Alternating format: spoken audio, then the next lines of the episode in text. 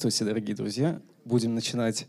А, меня зовут Александр Бакин, я заместитель руководителя отдела образовательных программ Ельцин-центра и рад сегодня представить очередную, уже пятую по счету лекцию курса а, «Московская Русь 16-17 столетий» авторского курса Леонида Александровича Кацва, российского историка, автора учебников, пособий по истории. Сегодня мы будем говорить про смуту. А, сразу хочу сказать, что а, из-за того, что Леонид Александрович э, проболел прошлый, в прошлом месяце прошлую дату лекции, мы э, следующую лекцию делаем завтра. Поэтому, если кто не знает, то приходите в то же самое время, здесь же в 4 часа а, будет вторая лекция. Вот. Пожалуйста, не пропускайте, приносите зачетки, мы вам будем клеить туда наклейки. Вот. А сейчас передаю слово Леониду Александровичу, и давайте поприветствуем его. Добрый день. Значит, я начну с извинений. Во-первых, за срыв графика в прошлом месяце. А во-вторых, э, к сожалению, голос подвел и в этот раз. Видите, вот громче, чем сейчас, я не могу. Я надеюсь, что продержусь. Ну, как получится. А, значит, единственное, что э, у нас не совсем получается равномерное распределение времени сегодня и завтра, потому что тема сегодняшняя, она более объемная. Э, Все-таки завтра это, по-видимому,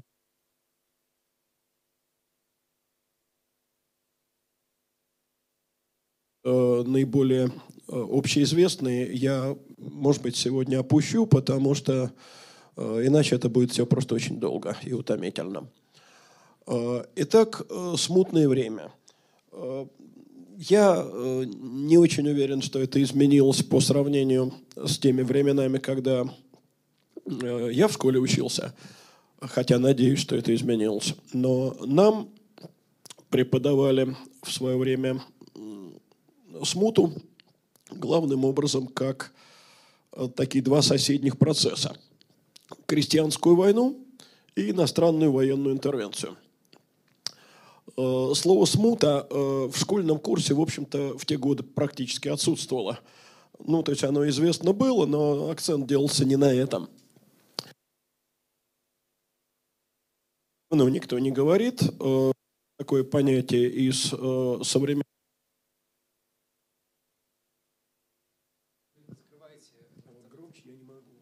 здесь вот внизу не надо закрывать. Это... Я понял, извините. Слышно, да? Сегодня э, никто в науке применительно к событиям э, начала 17 века вообще не употребляет э, термин «крестьянская война». Говорят о гражданской войне, и это понятие я буду использовать довольно активно. Что касается интервенции, то роль ее была в тех событиях далеко не главной.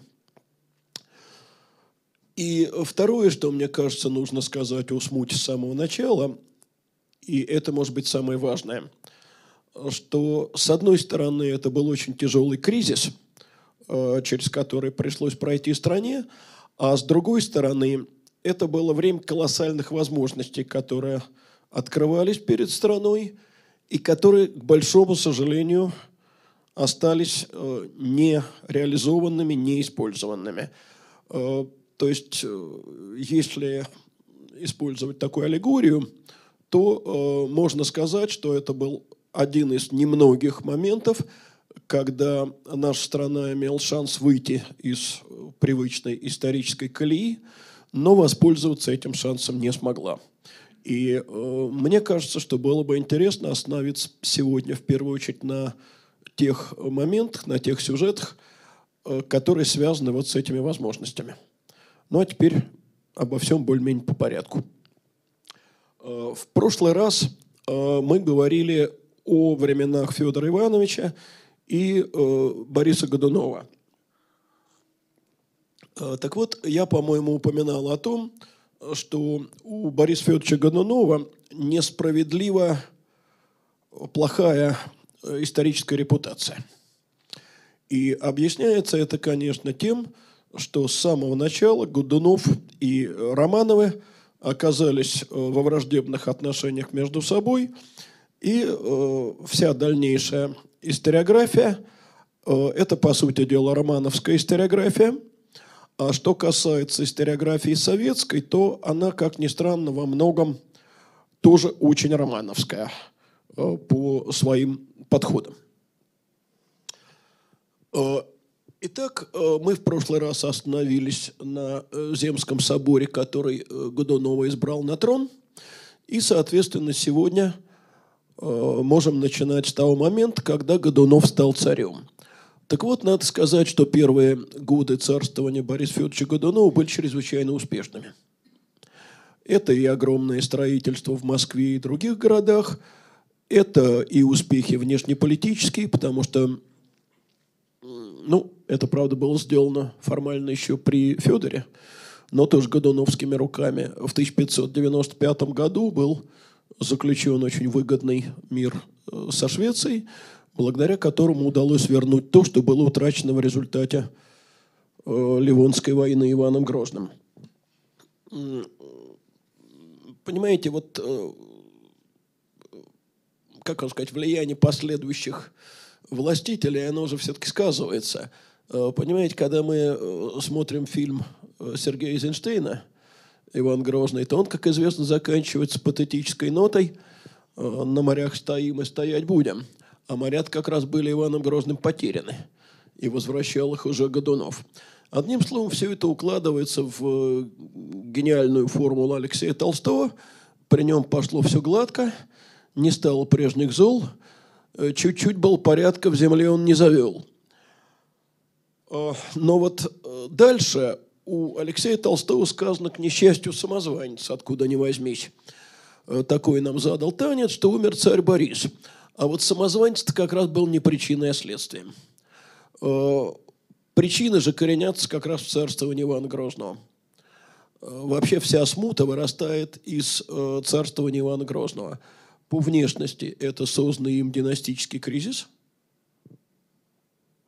убитый царевич Иван, который был бы, наверное, правителем таким же страшным, как его отец, но, во всяком случае, правителем сильным – а, но не это даже главное, а главное то, э, в каком экономическом состоянии царь Иван оставил страну.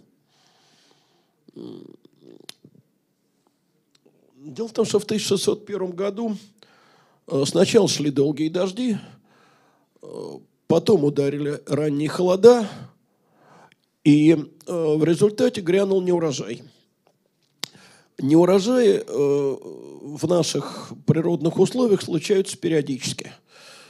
Но этот неурожай был совершенно особым не по природным, так сказать, сторонам, а потому что он произошел на фоне полного отсутствия запасов у людей. Казалось бы, где конец царствования Грозного? 1584 э, год. И где э, не урожай 1605 года? Ну, слушайте, 17 лет прошло. А с момента отмены опричнины, так и вовсе под 30 она была отменена в 1672 году. Но э, не надо судить 16 век по законам 21 Дело в том, что тогда урожай не поднимали свыше, чем сам 3. Я для младшей части аудитории объясню, что сам 3 – это отношение количество собранного зерна к количеству посеянного. А, то есть э, посеяв пуд, ты собирал три пуда и не более того. И на этом фоне, конечно, чрезвычайно тяжело создать какие-то запасы. В результате запасы эти формировались даже не годами, а десятилетиями.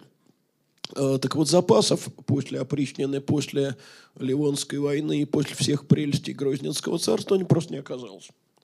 А, ну, а поскольку не оказалось запасов, то э, неурожай превратился в колоссальный голод. Этот голод продолжался три года. 1601-1603 э, годы. Э, при этом, надо сказать, э, не проявили особого человеколюбия не только светские вельможи, но и монастыри. У них-то как раз запас хлеба были, но на призывы Годунова хлеб этот – Э, ну, не раздавать, но хотя бы продавать по дешевой цене, они не ответили никак, а в реальности цены многократно выросли. Понимаете, я сознательно произношу сначала, многократно выросли, а уж потом назову цифру. Потому что рост этот в сто раз. Вот э, хлебные цены выросли на два порядка. Э, Годунов э, пытался расправляться с теми, кто спекулировал хлебом, но успеха он никакого не добился. Он раздавал деньги из царской казны – бесполезно, потому что деньги стремительно обесценивались. Он приказал открыть для голодающих царские амбары. И эта мера оказалась совсем убийственной. Э, понимаете, вот из лучших побуждений, конечно, было сделано, но что произошло в результате? Значит, пошел слух. В Москве э, царь хлеб раздает. Люди побросали те скудные запасы с которыми они могли, голодая, выжить, бросились в Москву. В Москве голод был еще страшнее. Э, Все-таки масштабы города не современные же, а умерло в Москве тогда как минимум 127 тысяч человек, э, потому что это, по-видимому, э, число похороненных. Охранить успевали не всех, трупы валялись на улицах неделями – и, э, конечно, э, нельзя не понимать, что популярности Годунова это нанесло смертельный удар. Э, надо сказать, Борис Федорович пытался и по-другому действовать. Ну вот кто в школе учится хорошо, тот помнит, что в 1601 году был частично восстановлен Юрьев день. Правда, мы при этом всегда оговариваемся, что разрешен был не выход крестьян – вывоз. И вот тут, как правило, в школе мы забываем добавить самое главное. Это не было ни в малой мере заботой о крестьянах. Наоборот, в какой-то мере это было ухудшением их положения. Забота здесь была проявлена о мелких служилых людях, потому что, давайте вспомним, э, крестьянство тогда бежало главным образом в направлении из э, мелкой вотчины в крупную. Ну или из поместья то же самое а вывоз крестьян был разрешен только э, мелким служилым людям. Уже э, люди государева двора, не говоря о думных чинах, э, этого делать не могли, и монастырям это тоже было запрещено. Ну, теперь давайте посмотрим. Если бы так получилось, что голод разразился бы, ну, скажем, при царе Иване. Или разразился бы такой голод там, много лет спустя при Алексее Михайловиче. Что бы оставалось делать русскому человеку? Только молиться и каяться. Э, за грехи наши Господь наказует. Здесь, в общем, тоже размышляли именно так. За грехи наши Господь наказует. Но только вопрос в том, в чем грех состоит. Очень быстро э, появилась идея, что грех состоит в том, что избрали на трон убийцу. То есть э, Годунов э, убийца законного наследника э, царевича Дмитрия. О том, что Дмитрий был законным наследником очень относительным, никто, естественно, в тот момент вспоминать не стал. Я на прошлой лекции об этом говорил, он был все-таки сыном от седьмой жены. А законный брак – это не более чем четвертый. Но этого внимания никто не принял. Э, понимаете, оказалось, что царствование Годунова не угодно Богу. Оно не благословляется. Бог посылает кары. И вот отсюда, от э, мысли о том, что нельзя было царем избирать убийцу, нельзя было перешагивать через кровь, был только один шаг до следующей мысли, что крови никакой не было, что Годунов, конечно, убийство замышлял – по своей природной злобности. Но вот только не получилось у него, и царевич спасся. И поэтому Годунов незаконный правитель не потому, что он убийца, а потому что должен царствовать законный наследник. И э, понятно, что вот появление самозванца э, в этой ситуации было только вопросом времени. Собственно, уже в 1603 году начинается э, гражданская война. Э, первым ее проявлением э, является восстание Хлопка. В единственном числе Хлопко. все-таки не хлопок и не хлопок, а именно хлопко, что означает холоп. То есть это, конечно, не имя, а прозвище. Участвовали в этом восстании крестьяне, э, казаки. Казачество к тому времени уже э, формировалось на южных землях, и уже часть казачества была на службе, так называемые городовые казаки. И участвовали, конечно, холопы. Но только речь идет главным образом о холопах-послужильцах. Э, дело в том, что холопы тогда в России делились, ну если совсем грубо, на три большие группы. Это холопы-страдники, которые работали на полях, комнатные холопы, которые э, являлись слугами, и холопы-послужильцы, которые вместе с господином ходили в военные походы. То есть это были опытные в военном деле люди – подавить восстание э, правительственным воеводам не удавалось. И э, тогда Годунов э, пообещал холопам, которых господа в голодный год не кормили, свободу. После этого холоп повстанцев бросили, а без этих как раз опытных в военном отношении людей восстание потерпел поражение. Но восстание Хлопка было подавлено – а большого значения это уже не имело, потому что э, война гражданская продолжала разгораться, волна эта поднималась.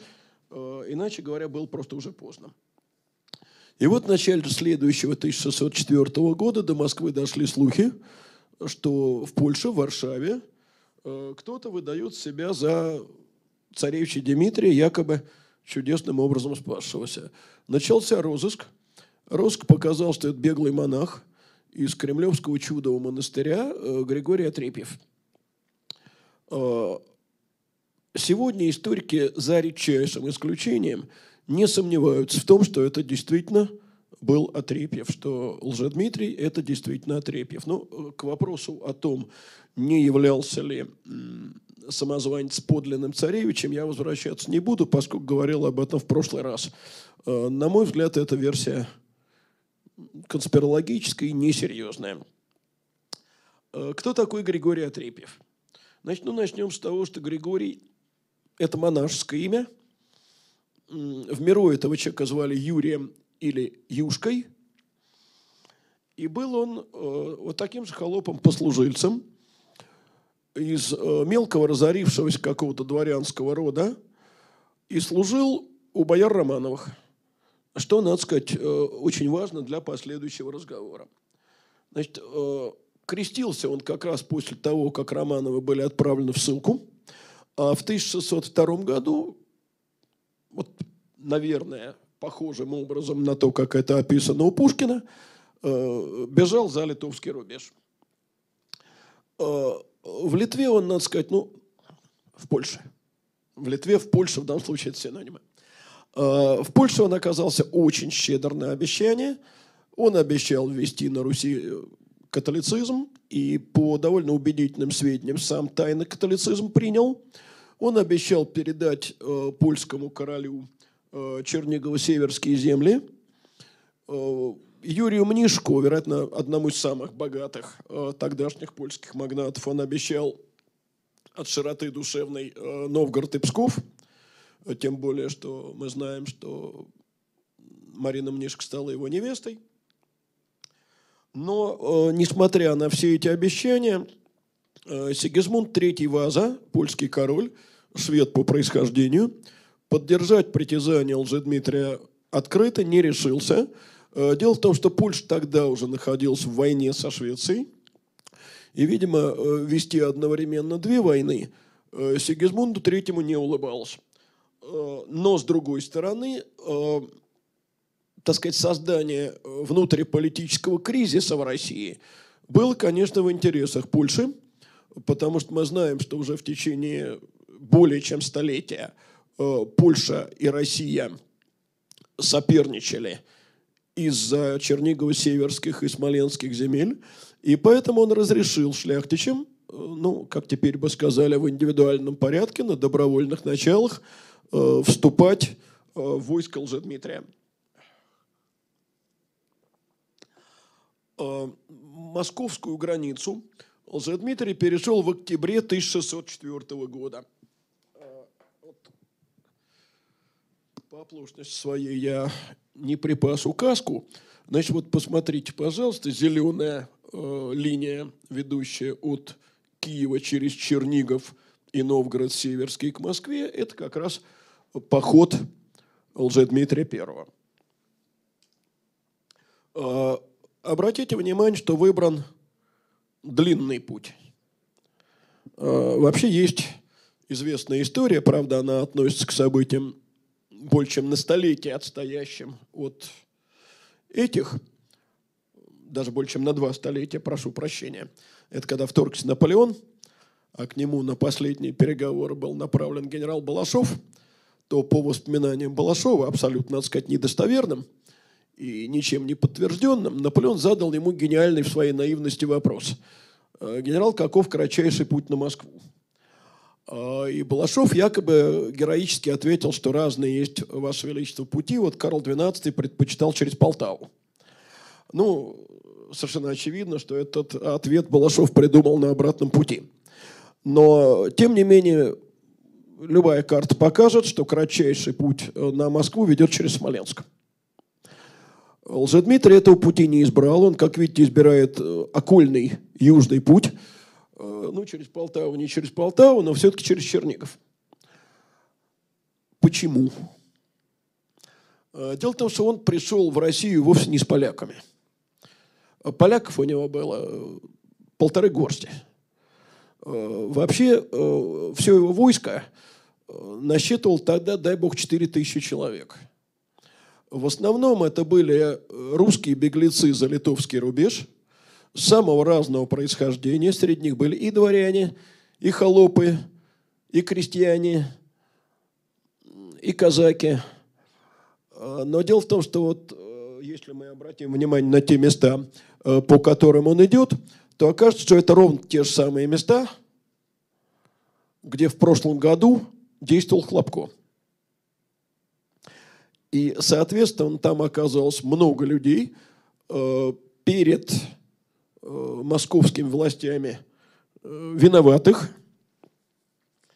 Годуновым недовольных числа казачества, и, соответственно, за их счет можно было ряды свои пополнить.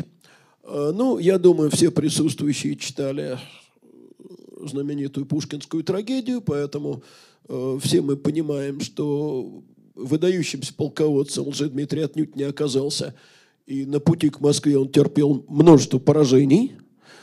И, э, понимаете, вот это был тот э, чудодейственный случай, когда поражения ничему не мешали. Сколько он поражений не терпел, а войско его только увеличивалось. И э, буквально через пару месяцев оно уже действительно представляло собой для Годунова очень серьезную угрозу. Э, и вот тут лучше Пушкина не скажешь. Э, я вообще не очень люблю использовать Пушкина как историка, но для трагедии Борис Годунов делаю исключение. Помните, там Лжедмитрий говорит приехавшему к нему и после этого разговора перешедшему на его сторону воеводе Басманову. А знаешь ли, чем мы сильны, Басманов? Ни войском нет, ни польскую помогой, а мнением. Да, мнением народным. Э, понимаете, вот у Пушкина это выражено в такой эмоциональной, художественной форме. А скучные историки применяют понятие унылое, но зато очень точное. Лжедмитрий продвигался к Москве на гребне поднимающейся волны гражданской войны. Вот и все. И не будь этой гражданской войны, никакой самозванец в Москву бы не вошел.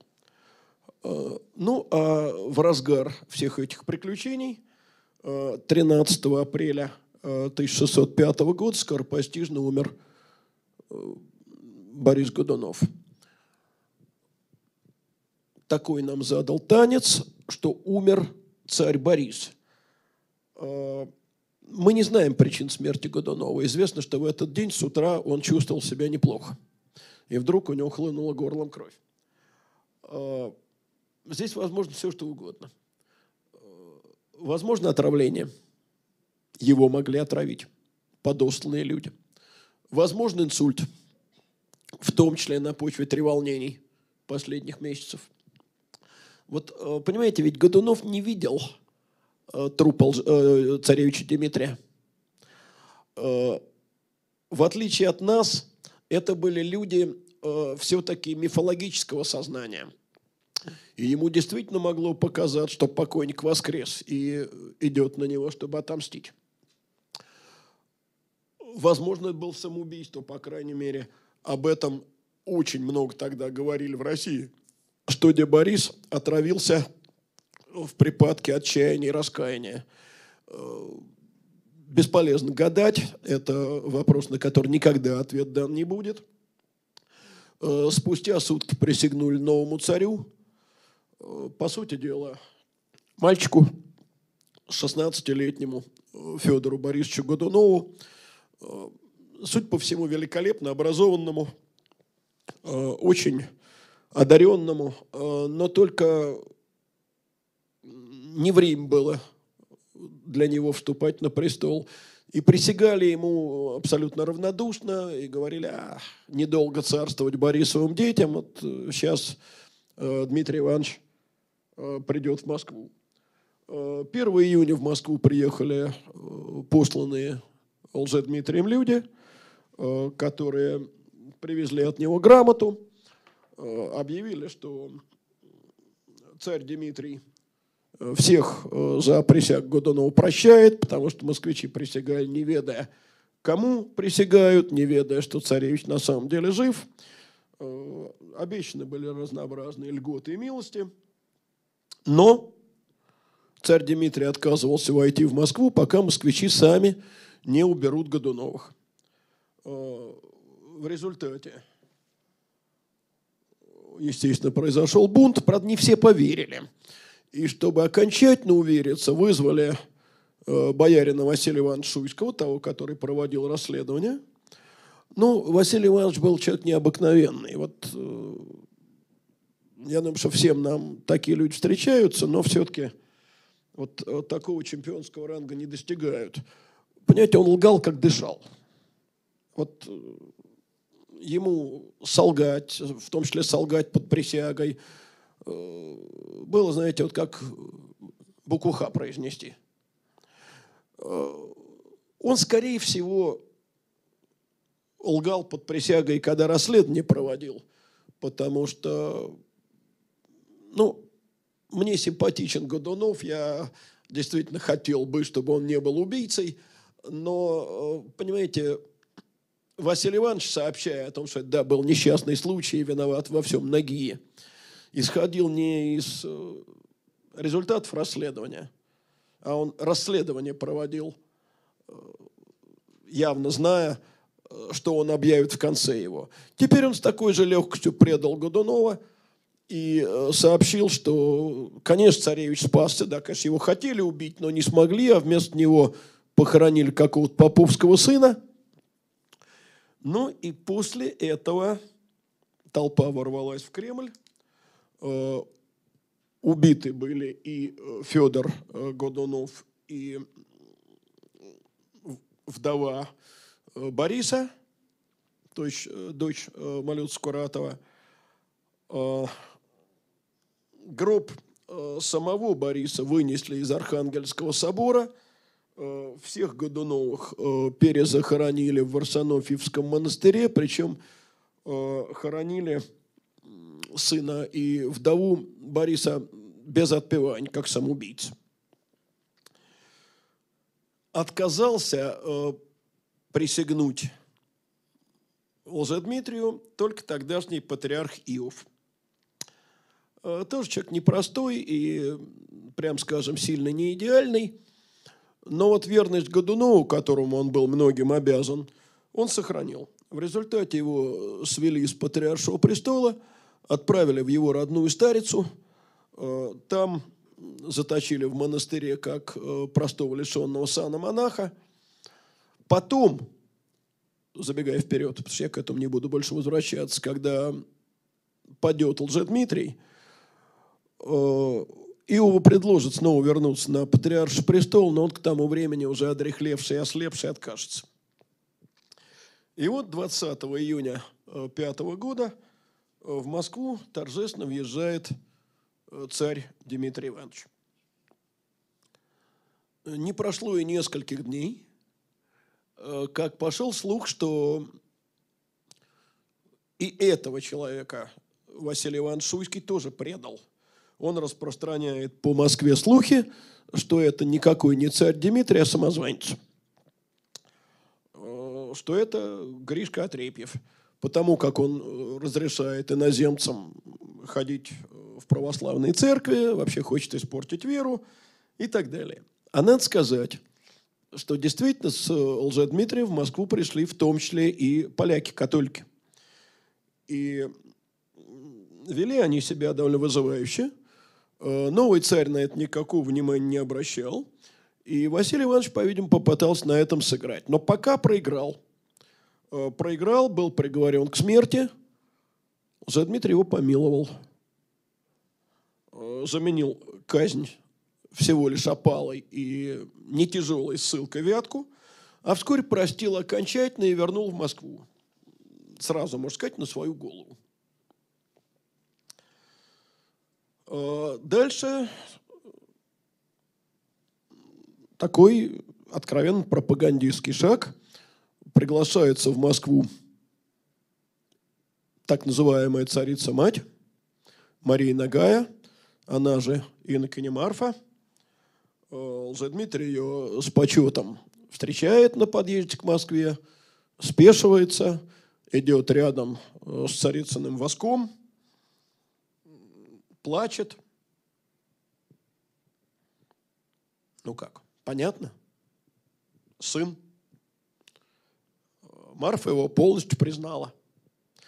Э, поведение Лжедмитрия здесь не загадка, это все понятно. А вот поведение Марфы. Ну, э, женщина, потерявшая много лет назад ребенка – признает своего якобы воскресшего сына в абсолютно чужом человеке. Из чего она исходит? Э, перепутать она не могла. Это исключено. Э, очень хотел поверить в то, что сын воскрес. Но она сама держала на руках мертвое тело. Думаю, все гораздо проще.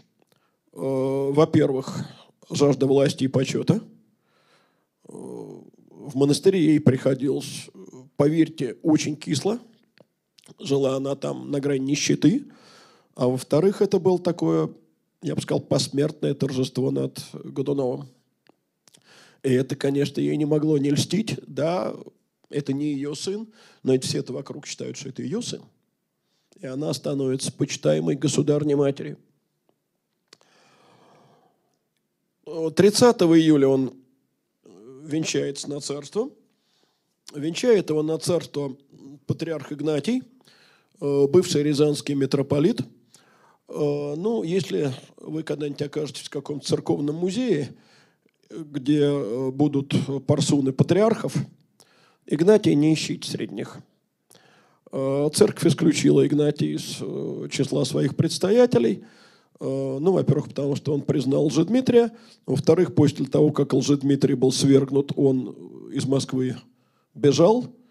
Э, надо сказать, действительно спасал свою жизнь. Но бежал в Литву и там перешел в католическую веру.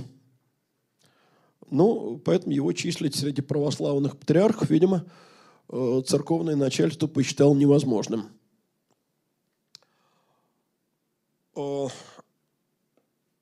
Что очень важно понимать о Лжедмитрии Первом.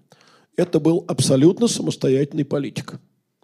Никакой польской марионеткой он не был ни одной минуты. Ни одного своего обещания Польши он не выполнил.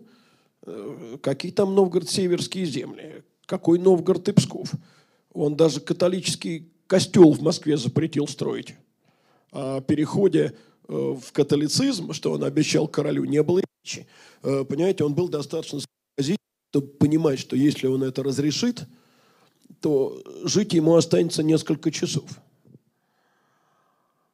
А, ни малейших посягательств на православие, на официальном уровня нет. Больше того, поляки ведь требовали, чтобы он э, отказался от э, царского титула, чтобы он именовался великим князем. А он демонстративно именует себя не то что не великим князем, но даже не царем, императором. Вот э, первый российский император, оказывается, не Петр Великий, а Лжедмитрий. Только будете писать ЕГЭ, не вздумайте это написать. Сочтут за ошибку. А, понимаете, на самом деле, как впоследствии говорил один из его бывших приближенных, да, он не был сыном Ивана Грозного, но мы ему присягнули, и лучшего царя для России нам не найти. Это в передаче одного из иностранных авторов. И действительно, лучшего царя для России был не так бы просто найти. Я когда о нем читаю, мне всегда кажется, что это такая предварительная реинкарнация Петра Великого. Э, тот же бешеный темперамент, тоже нежелание э, считаться с торжественным благолепием э, московского двора – та же стремительность. Бояре его просто теряли в дворцовых переходах, так он носился. А ведь полагалось выступать, знаете, не то что медленно и торжественно, а просто плавно опираться на руки бояр так, чтобы они почти его несли. Он не мог себе это позволить. Не по темпераменту ему это было, энергия рвалась наружу. Больше того, знаете, такой Гарун Рашид – он э, после обеда, когда всякому приличному православному русскому человеку полагал спать, переодевается и инкогнито уходит в город слушать, о чем говорят на городском торге. Немыслимое поведение. Немыслимое для русского царя. Э, ну, э, боярам он говорит, что надо русских людей посылать за границу учиться. Он не первый в этом отношении. Первым Годунов был. Но Годунов хоть был избранный царь, а это самозванец. Ему бы полагалось вести себя так, чтобы в нем никто самозванца не заподозрил. То есть изображать царя. А он ведет себя вот полностью противоположным образом. Понимаете, самозванцы вообще-то так себя не ведут. Очень странный самозванец.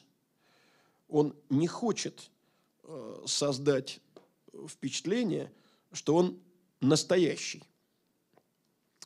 Он за трапезой не разрешает себя окроплять святой водой и не осеняет себя крестным знамением. Ну, сразу подозрение.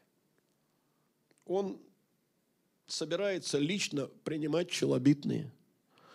Он на охоте в одиночку, э, верхом, правда, сражается с медведем и убивает его.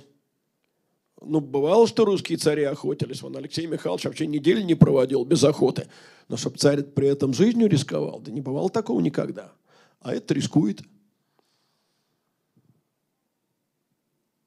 Ну и, наконец, свадьба. Приехала Марина Мнишек, играется свадьба. И э, на этой свадьбе она состоялась 8 мая 1606 года. Русский православный царь, никто же не знает, что он тайно перешел в католичество, женится на открытой католичке. Марина в православие не переходила. Дикая вещь. Больше того, на второй день свадьбы они оба в польском платье. Э, на первый день ее с трудом уговорили русское платье таки надеть. На второй день свадьбы они заказывают, точнее, Дмитрий заказывает, польское блюдо. Э, в те времена э, в России не ели телятины. По-видимому, это объясняется очень просто, сугубо экономическими соображениями, что нужно теленка дорастить, а уж потом резать.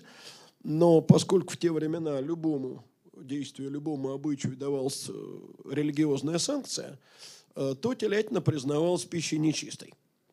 а он заказывает вареную телятину. То есть все делает для того, чтобы э, возбудить э, против себя подозрения. И вот тут начинается одна очень э, интересная, я бы сказал, интригующая вещь.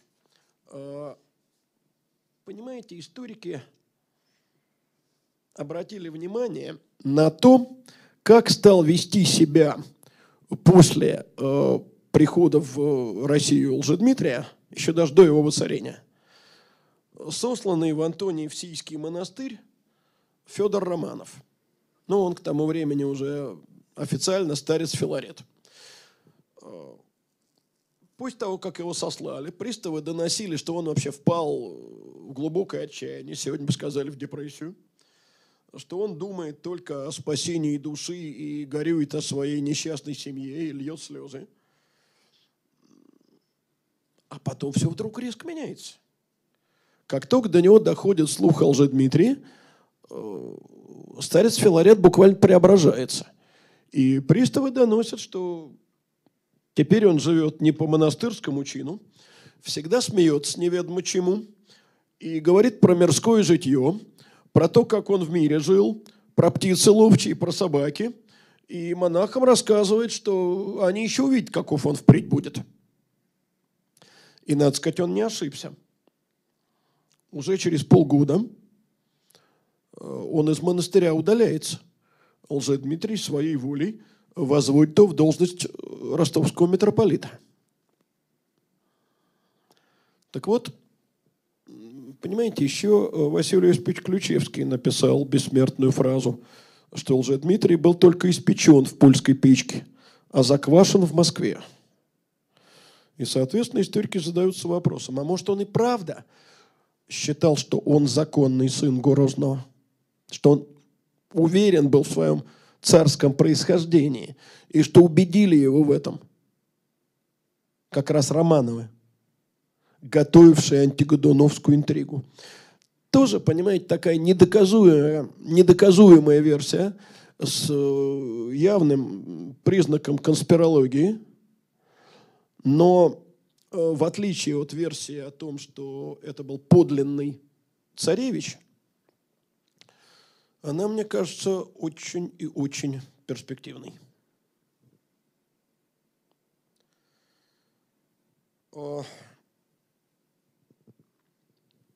Но проблема этого талантливого человека, очень интересного и очень, я бы сказал, перспективного именно на троне, человека, который мог бы пойти по пути интенсивного сближения с Европой, проблема его была в том, что он был авантюристом. А это означает э, не характеристику личности, нет. Я имею в виду, что он постоянно действовал как канатоходец. Он все время балансировал между различными э, социальными группами. Вот смотрите, вот он приходит в Москву. На что надеются крестьяне и казаки? На восстановление Юрьева дня. Но он же не может пойти на восстановление Юрьева дня, потому что это сразу оттолкнет служилое дворянство. Э, поляки хотят от него, чтобы он превратил католицизм в господствующую религию. Он же не может на это пойти, потому что э, сразу восстанет православное духовенство, да и все э, русские люди. Он этого не делает. Но не делая, он, тем не менее, ведет себя по отношению к православию вызывающе откровенно, и э, в результате все православно настроенные люди начинают чесать в затылке, а уж не самозванца ли мы в Москву привели. И недовольство э, растет все сильнее и сильнее. Церковь он почти не ходит, э, жена у него католичка, э, ест он неведомо, что, э, казакам он попустительствует – и, в общем, у него и сторонники-то остаются в основном среди казаков.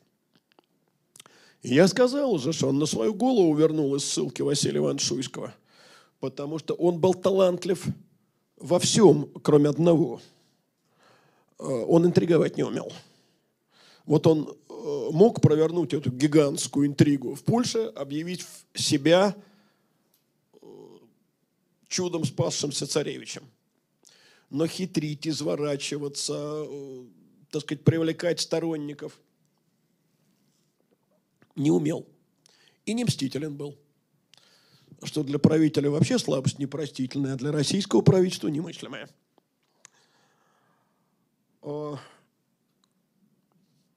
Едва Шуйский вернулся из ссылки, как царю донесли, в Москве измена. И опять Шуйским она связана. Что царь на это заявил?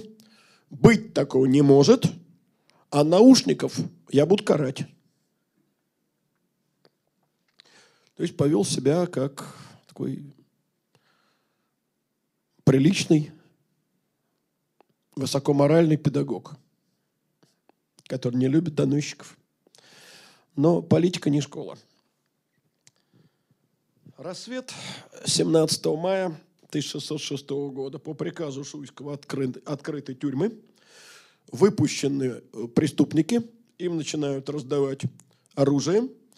Э, в церквах городских ударили в набат. Э, людям стали рассказывать, что поляки собираются извести царя и бояр. Те бросились тут же убивать польских шляхтичей по всему городу. Значит, сторонники Шуйского ворвались во дворец Лжедмитрию сообщили о том, что надо бежать.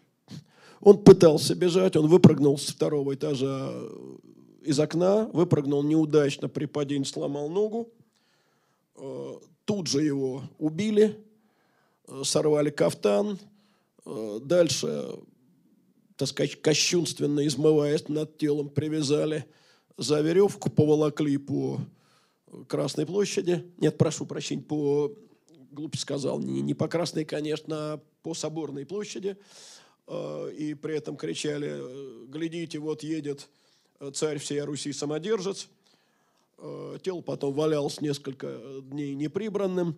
Тут же вызвали Марфу, спросили, твой сын?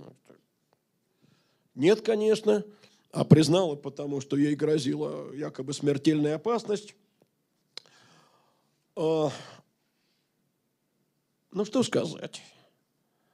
Вот смотрите, один царь оказался ложный. Не то убийца, не то, значит, избрали при живом наследнике. Другой царь, тот самый наследник, оказался ложный, вообще самозванец. Вот она, смута. Смута, как и разруха у Булгакова, она не в сортирах, она в головах смута – это сомнение.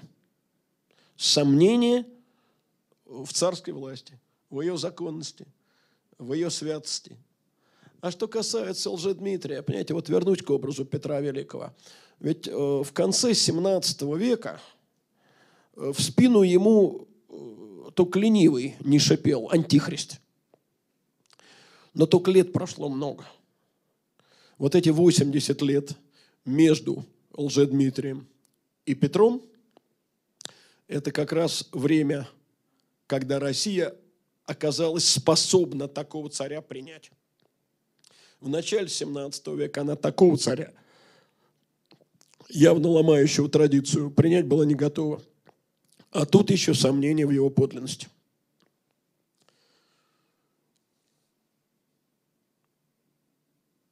Король умер, да здравствует король.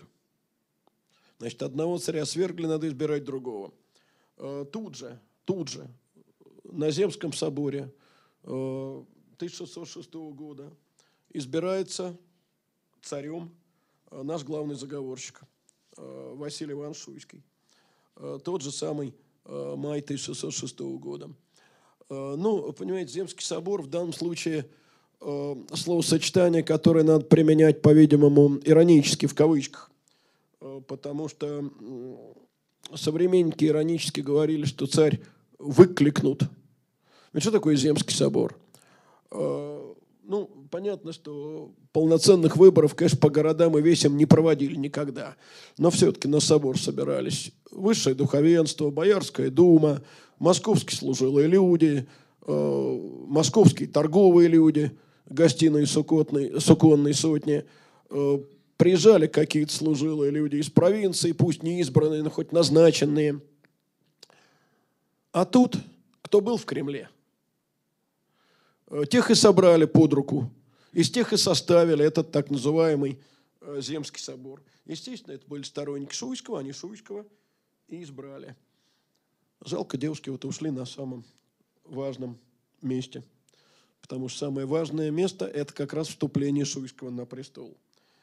Э, ну, видите ли, из всего того, что я о нем сказал уже, наверное, понятно, что больших симпатий у меня этот персонаж не вызывает.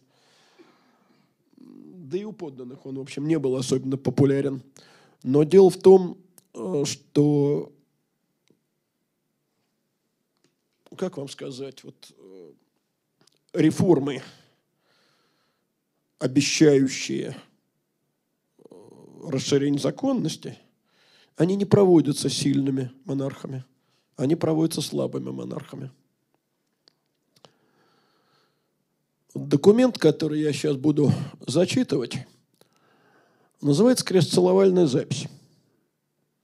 То есть Василий Шуйский именно потому, что он был человек непопулярный, именно потому, что он э, был, как и Годунов, впрочем, государь по многомятежному человеческому хотению, вынужден был поцеловать крест и пообещать, что править будет милостиво.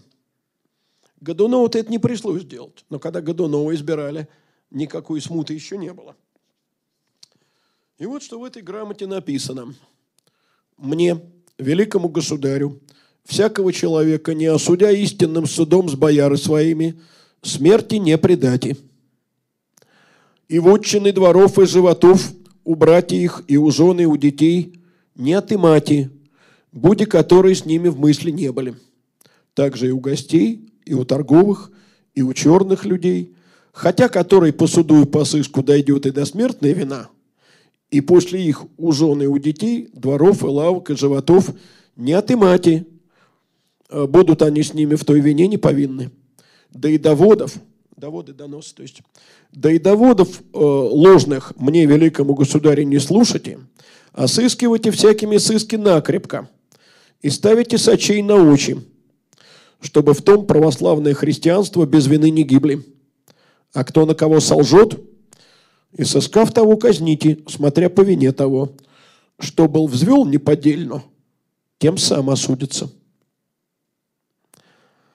И на том, на всем, что всей э, записи написано, я, царь великий князь Василий Иванович всей Руси, целую крест всем православным христианам, что мне их жалуя – Судите истинным праведным судом, и без вины ни на кого опалы своей не класти, и недругам никому в неправде не подавайте, и от всякого насильства оберегайте. В этом документе очень много интересного.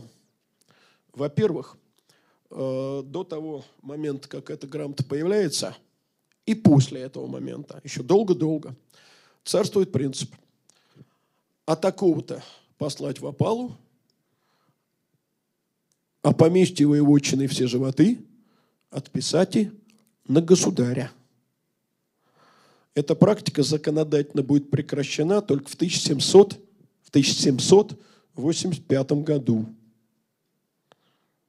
То есть э, почти 180 лет спустя по жалованной грамоте Екатерины Великой. А здесь мы видим – что если даже кто-то подвергает смертной казни, то имение не конфискуется. Во-вторых, не осудя с бояры своими, ну и так далее. Это, знаете, как называется? Это называется принцип суда равных. И этот принцип, заметьте, здесь распространяется не только на бояр, э, но и на служилых людей, и на торговых людей, и на черных людей, то есть на все население – и, наконец, может быть, самое главное. Этот царь целует крест людям. Это первый и единственный раз за всю историю русской монархии. Потому что принято было, чтобы подданные присягали царю, а не, не царь подданным. Вот э, на лекции, которая будет в марте об Украине, я буду рассказывать о том, как э, во время Переславской Рады, когда казаки присягнули царю, они потребовали, чтобы э, посол в ответ э, присягнул от имени царя к казачеству. И посол ответил, что вольности ваши соблюдены будут, а у нас такого не принято, чтобы государь подданным присягал. Ну и насчет соблюдения вольности, конечно, солжет. Кто бы сомневался. А здесь царь присягает подданным. Понимаете, а это называется договорные отношения между властью и населением. И вот это вторая после Лжедмитрия альтернатива. Вот здесь открывался самый, что ни на есть, прямой путь в сторону формирования э, путь феодального, но правового государства. Вы знаете, у меня был очень забавный эпизод. Э, была у меня выпускница, занимался репетитором из МГУ. Ну и пересказывает ей то, что я ей внушаю. Так, Боже тебя упаси, что ж ты такое несешь? Да не вздумай сказать это на экзамене. А потом мы с репетиторшей этой познакомились при совсем других обстоятельствах. Я вспомнил этот эпизод. Говорит, ты, девочка, сказал все, в общем, правильно. Да, но только на экзамене это говорить не нужно. О чем идет речь? А дело в том, что девочка ей с моих слов э, неосмотрительно сказала, что похоже-то крест целовальная. Очень похоже на Великую Хартию Вольностей. Там ведь то же самое. Тот же самый суд равных. Ну, другое дело, что это Англия, и это 1215 год. Это почти на 400 лет раньше. Ну, так это и нормально. Э, отставание э, развития России от э, развития, скажем, Франции или Англии, где-то так 300-400 лет и составляло. Это в свое время Сергей Михайлович Каштанов об этом писал, что русское государство IX века – Похоже, конечно, не на современную ему империю Карла Великого, а натурально на государство Хлодвига. Э, понимаете, почему в Англии получилось? Ведь Хартия вольности считается одной из основ неписанной английской конституции. А в России не получилось. Не только потому, э, что Э, в России это происходило на фоне смуты. Кстати, обратите внимание, что король, подписавший Великую Хартию Вольности, тоже был, мягко говоря, непопулярным королем. Иоанн Безземельный, потерявший все владения во Франции. Слабый король. Сильные короли таких документов не подписывают. Но дело в том, что вот, э, давайте повторю, несколько строк из крест целовальной. И на том, на всем, что в сей записи записано, я, царь и велик князь, целую крест всем православным христианам. И больше в крест целовальный никаких гарантий нет. В Великой Хартии Вольностей, принято, еще раз повторю, на 400 лет раньше – Гарантия есть. В случае, если король хартию не соблюдет, то бароны имеют право его всячески теснить, гнать и так далее, так далее. Так оно и произошло, потому что Иоанн Безземельный попытался хартию эту отменить. А здесь, извините, но все надежды возлагались только на Господа Бога, и, по-видимому, это объясняется просто немножко другим Э, правовым сознанием, все-таки в основе э, миросозерцания российского э, римское право отсутствовало начисто. Чадаев не зря говорил, что главная проблема России в том, что она не с той стороны приняла христианство.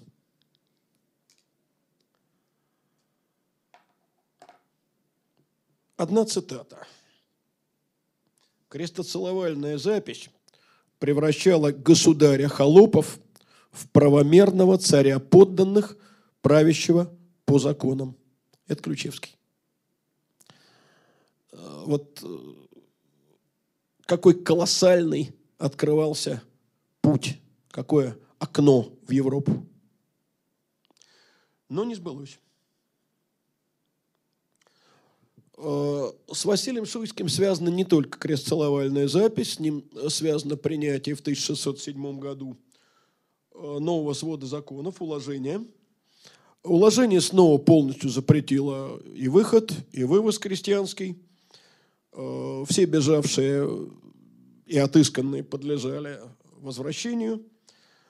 Срок сыска продлевался до 15 лет – это означало стремление э, повысить популярность только что избранного царя э, в глазах служилых людей.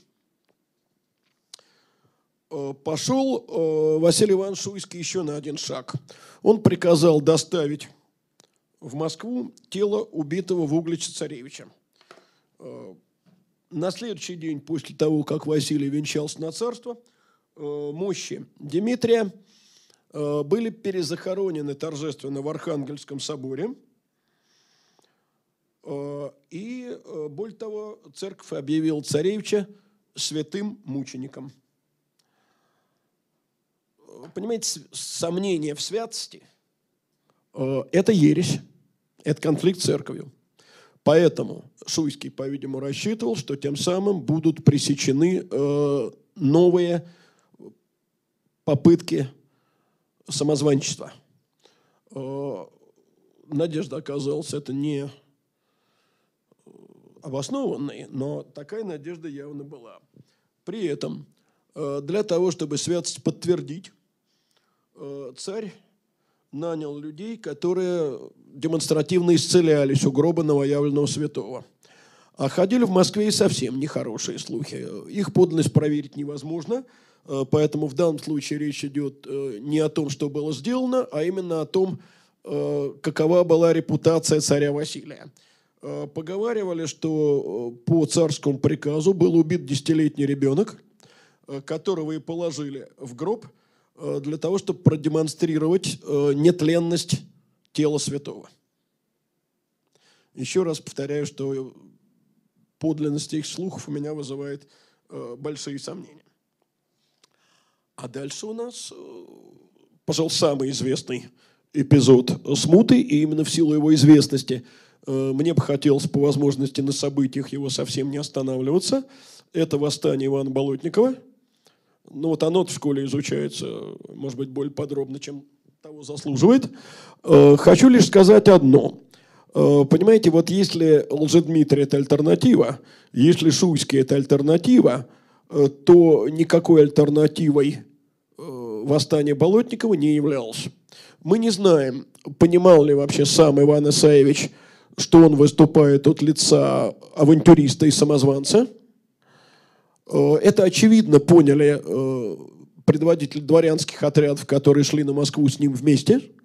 Григорий Сумбулов, Истома Пашков, Прокопий Э, во многом поэтому они и перешли под Москвой на сторону Шуйского, что и обеспечило поражение э, Болотниковского восстания.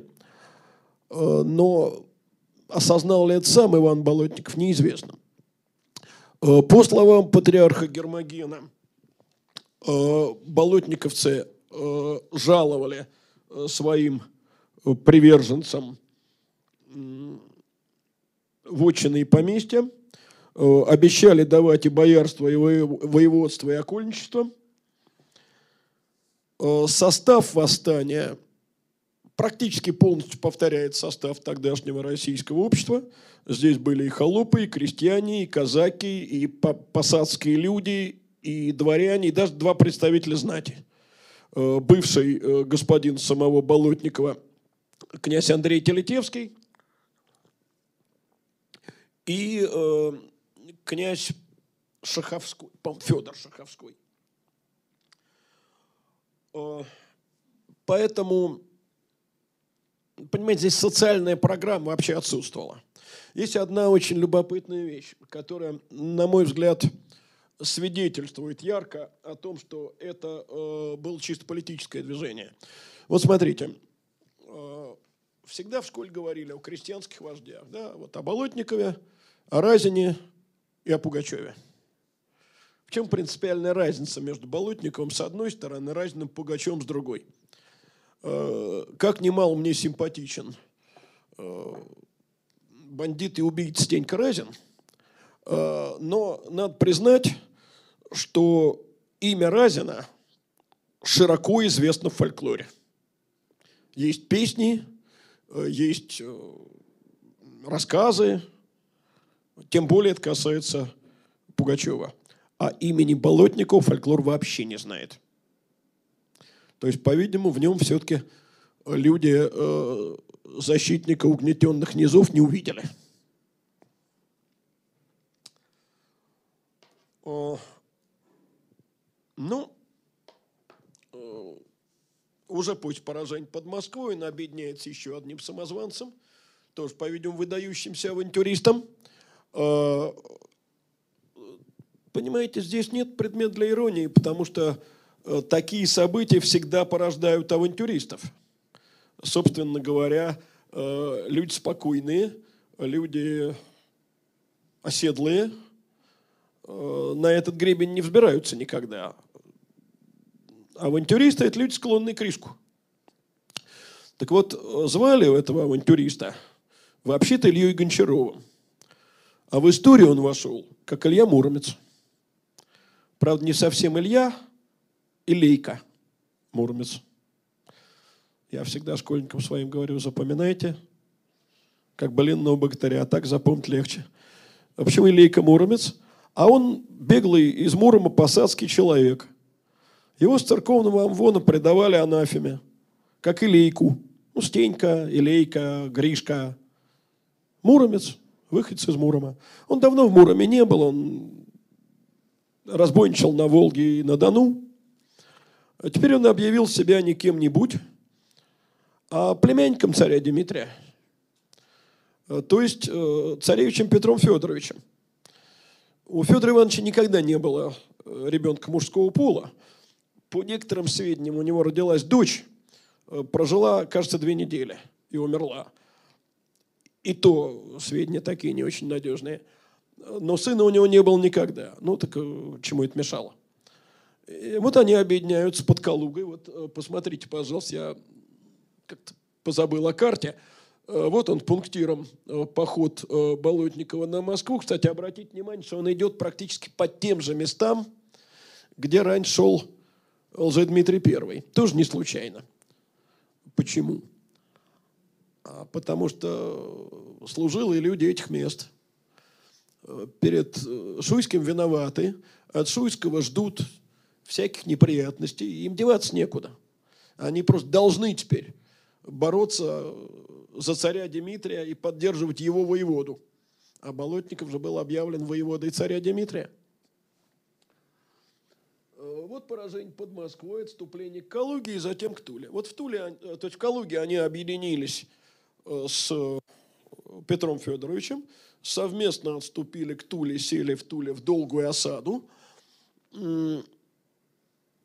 Победить их удалось только после того, э, как э, была э, на реке Упе сооружена плотина, Тульский Кремль затоплен, и Шуйский пообещал, что никакого кровопролития не будет. И тогда восставшие сдались, руководители их были э, выданы. И Шуйский, надо сказать, соблюл обещание, он крови не проливал, сдавшихся э, повстанцев э, вешали без всякого кровопролития.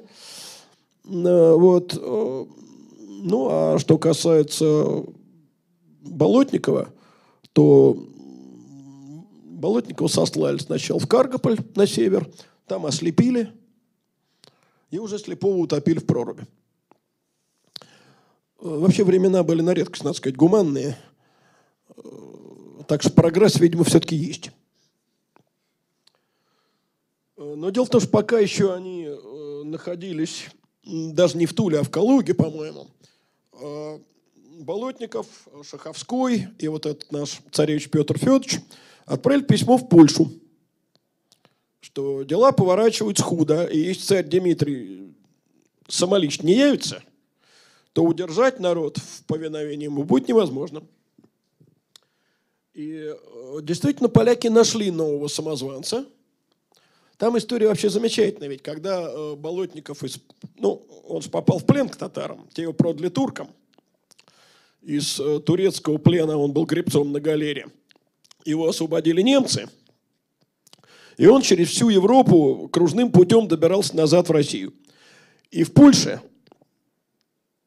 собственно, кто его объявил воеводой, повстречал некого самозванца. Того звали Михаилом Молчановым. Он сидел и изображал же Дмитрия в Польше.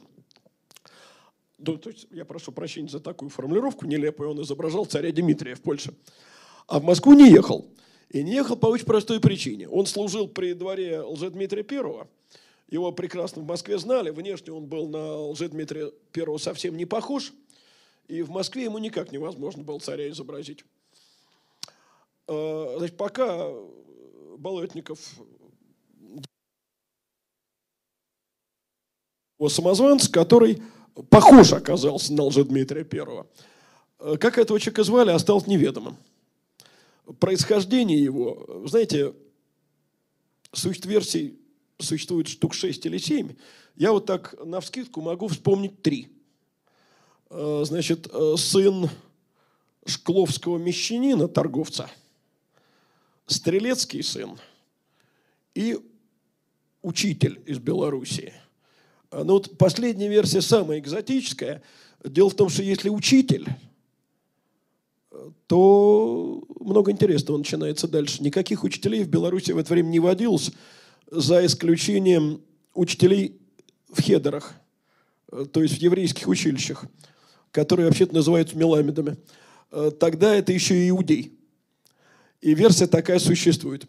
Значит, этот человек вообще попал э, в большую и довольно страшную заварушку, как говорится, как кур щип, потому что ни сном, ни духом. Какой-то шляхтич его увидел, он ему показался разительно похожим на Дмитрия Первого и завертелся. Э, ну и э, вообще они его направили в Россию на соединение с э, Болотниковым в Туле, но только не успели. Э, соединиться не удалось. Он э, приходит в Россию в январе 1608 года.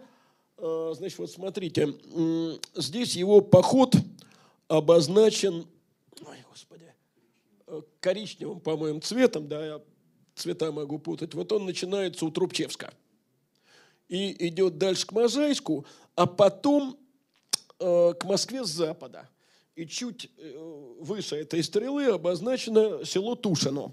На самом деле стрела должна упираться как раз в Тушино, потому что э, вот придя с юго-запада, он Москву обошел и подошел к ней с северо-запада. Коломенская, где стоял э, Болотников, это юг-юго-восток. Я там живу просто в 10 минутах ходу. А Тушино – это северо-запад. Они с противоположных сторон подходили к Москве. Если вот он-то, в отличие от Лжедмитрия I, был э, самой настоящей польской марионеткой.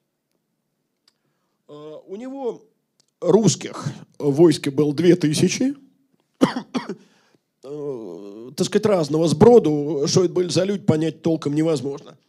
Поляков и литовцев 12 тысяч, запорожских казаков, э, подданных все-таки скорее тоже Речи Посполитой, 8 тысяч. Но к нему тоже присоединялись, конечно, и крестьяне, и холопы, и казаки, и остатки разбитых болотниковцев. Значит, вот когда он встал в Тушино, то возникла забавная ситуация, патовая. Он не в силах был взять Москву. Но правительство Шуйского не в силах было его разбить. Э, поэтому он в Тушино засел надолго. Э, соответственно, в историю вошел как Тушинский вор – значит, на всякий случай уточняю, э, в языке 17 века слово «вор» не означало человека, который что-то крадет. Крадущего называли татем. А вор – это государственный преступник, изменник. Вот Тушинский вор. Э, современники писали, что поляки царем и граху яко детищем. То есть кукла такая, да? В Тушино приехала Марина Мнишка. Э, значит, ее после э, гибели первого самозванца в Ярославль сослали. Но теперь она освободилась из заключения, прибыла в Тушино, признала Лжедмитрия II своего мужа и с ним обвенчалась. Венчание, естественно, был тайным, потому что если бы она стала с ним венчаться, было бы понятно, что это другой человек. Нельзя венчаться два раза с одним и тем же человеком. Но она понимала, что это другой человек, и поэтому венчание состоялось. Э, понимаете, вот э, удивительное время э, вот таких людей. Знаете, в Англии в 16 веке такие шли в корсары. В России такие торжествуют во время гражданских войн или отправляются куда-нибудь там открывать Камчатки и Чекотки. Потому что энергии много, через край она бьет. Ну ведь вот эта женщина, она плохо кончит в итоге. Она умрет в тюрьме. Но ведь, э, понимаете, сколько энергии и какая испепеляющая тяга к власти. Ребенка она, кстати, родит несчастного э, от Лжедмитрия II. А почему несчастного, об этом потом. Э, ну, поскольку они стоят под Москвой, и Москвы взять не могут, а их разбить тоже невозможно, то возникает гениальная ситуация, которую современники гениально же и назвали. Людей, которые переходили из Тушина в Москву, а из, Тушина, а из Москвы в Тушин на службу, стали называть перелетами. Мне очень нравится это выражение. Перелетами. Э, то есть сегодня служили в Москве, завтра Тушину, позже завтра опять в Москве и так далее. Э, это касается не рядовых людей, это касается дворян и бояр – были и бояре такие, которые успели послужить и тому, и другому. Э, крестьяне сначала тушинцев поддержали, но, понимаете, 8 тысяч запорожцев. Э, я могу не напоминать присутствующим содержание э, Тараса Бульбы, да? Значит, представляете, что творили на многие версты вокруг своего лагеря запорожцы – это люди, по сравнению с которыми самые свирепые орды крымского хана выглядят просто белыми пушистыми кроликами. Э, поэтому грабежи довольно быстро э, местных жителей утомили. Те стали собираться в отряды самообороны и тушинцев просто убивать. А тем временем польские отряды, которые пришли с Лжедмитрием II, из Тушина отлучились несколько севернее, осадили Троицу. Но Троица монастырь хорошо укрепленный. Э, монахи продержали оборону 18 месяцев, так и не сдались. А вот Василий Шуйский в этом положении совершил грубейшую ошибку. Э, понимая, что у него сил для расправы с тушинцами нет – Э, он начинает искать помощь. Ну, понимаете, а ведь в России два царя, два правительства, две боярские думы, даже патриархов два. Откуда взял второй патриарх? А дело в том, что тушинцы и поляки добрались до Ростова. Там э, захватили в плен нашего старого знакомого э, митрополита Филарета Романова, привезли его в Тушино, и нарекли патриархом. Но Федор Никитич был человек битый, мудрый. Он ни разу не назвал себя патриархом, находясь в Тушино. Его называли, а он нет. Монеты две чеканятся разные. Ну, страна разваливается. Не говоря уже о том, что при этом э, один за одним появляются новые самозванцы. То царевич Лаврентий, Э, то царевич Август, э, Лаврентий, значит, якобы сын Ивана Ивановича, вот убитого Иваном Грозным. Царевич Август, якобы сын Ивана Грозного от Анны Колтовской. Много их было. Это я вот назвал двоих, а их было около двух десятков. Надо сказать, что Лжедмитрий II вот тут на расправу оказался крут. Десятерых своих новоявленных родственников он повесил. Конкуренты ему были на этом поле совершенно не нужны. Вот. И единственной опорой Шуйского остается патриарх Гермоген, который вообще Шуйского, надо сказать, терпеть не мог. А, но беспорядок не любил еще больше. И вот в этой ситуации, повторю, он и сделал ошибку. Он обратился за помощью к шведам. К шведам. А, я напомню, что знаменитая 30-летняя война началась в 1618 году, а у нас на дворе 8-9, то есть всего там она начнется через 9-10 лет.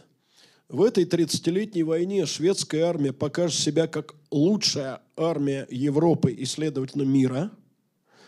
Конечно, мы это связываем обычно с именем знаменитого короля-полководца Густава II Адольфа. Но э, Густав Адольф эту армию, видимо, не создал на пустом месте, а получил более-менее уже подготовленную. И вот заполучить помощь такой армии был, по-видимому, для Василия Шуйского соблазнительно. Значит, в феврале 9 года союз заключен. В Россию направляется отряд численностью по одним сведениям 5 тысяч, по другим 15 тысяч, во главе с генералом Якобом Делагарди. А, ну, согласитесь, что Делагарди разделим чуть-чуть. Де Ля Горди. Не самая шведская фамилия. Э, честно вам скажу, я этого не знаю. Вот то, что я сейчас произнесу, это мой чистый домысел. Почему-то мне кажется, что это какой-то, э, ну, скорее всего, потомок беглых гугенотов, осевших э, в лютеранской Швеции. Во всяком случае, за э, помощь этого отряда Россия должна была, во-первых, заплатить деньгами, а во-вторых, э, передать Швеции Карельскую волость, которую шведы один раз уже захватили в результате Ливонской войны, но потом вернули при Федоре Ивановиче. Летом того же девятого года при помощи шведов русские войска во главе с молодым 24-летним э, воеводой Михаилом Васильевичем Скопиным Шуйским э, нанесли тушинцам довольно серьезное поражение под Тверью. Но дальше шведы не пошли, и больше от них никакой серьезной помощи не было. А вот вреда эта помощь принесла немало. Во-первых, им надо было платить деньги, а для этого вводить новые налоги – налоги – это рост недовольства царем Василием. Но это мелочь. Гораздо важнее то, что, как я уже сегодня упоминал, Швеция и Польша, или, или не упоминал, а, Швеция и Польша находились в состоянии войны. Дело в том, что Сигизмунд Ваза – это сын бывшего шведского короля Юхана Вазы – того самого, которому такое известное любезное письмо написал Иван Грозный, что, дескать, э, коль хочешь перелаиваться, то найди себе такого страдника, каков сам еси страдник, с ним перелаивайся. А нам с тобой сносить зазорно. Э, так вот, еще при жизни отца э, Сигизмунд был избран на польский трон. И Сигизмунд, в отличие от отца, был католик – После того, как Юхан умер, Сигизмунд стал королем одновременно польским и шведским. И со сверского престола его, католика, сверг родной дядь по имени Карл. И с тех пор они воевали. Получилось, что Россия, не находившаяся с Польшей в состоянии войны, обратилась за помощью к Швеции, которая в состоянии войны с Польшей находилась, и э, тут же Сигизмунд это использовал как казус бель. Э, он э, теперь решает открыто вторгнуться в Россию.